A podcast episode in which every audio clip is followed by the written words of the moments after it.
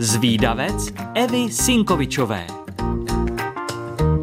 Ahoj holky, ahoj kluci, ahoj všichni zvídavci. Máme tu nový díl a s ním i další zajímavost. Tentokrát na základě typu od posluchače Jonáše.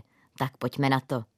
Víte, co to je takzvaný trezor poslední záchrany a kde se nachází? Jde o globální úložiště semen za polárním kruhem na norském souostroví Špicberky. Oficiálně bylo otevřeno koncem února roku 2008, takže funguje už 15 let. Založeno bylo kvůli tomu, aby v případě nějaké globální nebo i regionální krize byla zachována biologická rozmanitost. Najdete tu semena rostlin z celého světa. Aktuálně už je tu přes milion vzorků semen. Přispěla i Česká republika. Poprvé zaslala vzorky v roce 2015 šlo třeba o nejrůznější zemědělské plodiny. Semena rostlin z celého světa jsou uchovávána v podzemní jeskyni, tedy hluboko pod trvale zmrzlou půdou na Špicberkách. Výstavbu zařízení, které semena uchovává, financovala norská vláda. Úložiště je v pískovcovém masivu asi 130 metrů nad mořem, ale proč byl trezor umístěn právě na Špicberky? Nehrozí tu nebezpečí zemětřesení, nadmořská výška má chránit před zatopením, nemělo by k němu dojít, i kdyby sníh na pólech roztál. Dá se sem snadno dostat a je tu stálá teplota podloží kolem minus 3 stupňů Celzia. Samotné vzorky semen se chladí ještě pomocí generátorů na teplotu zhruba mezi minus 10 a minus 20 stupni. To by pro ně mělo znamenat, že vydrží ve skvělém stavu stovky let.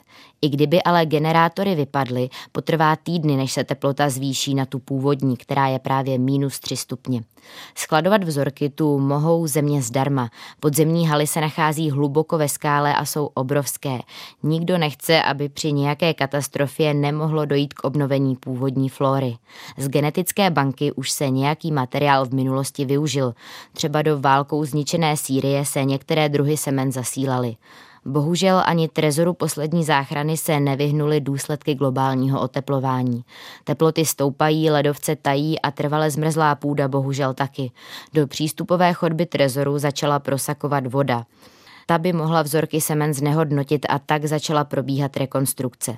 Situace se ale stále zhoršuje. Na Špicberkách bude častěji pršet, méně mrznout, bude docházet k sesuvům půdy a je těžké odhadnout, ze jakých podmínek bude moci úložiště ještě fungovat.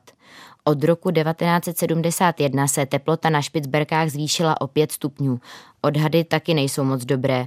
Za dalších 80 let by mohla být totiž vyšší o dalších 10. Trezor je rekonstruovaný a vylepšený, ale vzrůst teploty o 10 stupňů by už možná nezvládl. Území totiž, jak už jsem říkala, bylo vybráno i pro svou stále nízkou teplotu.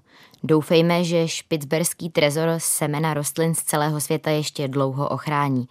Co říkáte na tenhle projekt? Podle mě je skvělý. Moji milí zvídavci, pokud chcete o trezoru poslední záchrany někomu vyprávět, ale nestihli jste si všechno zapamatovat, tak nevadí.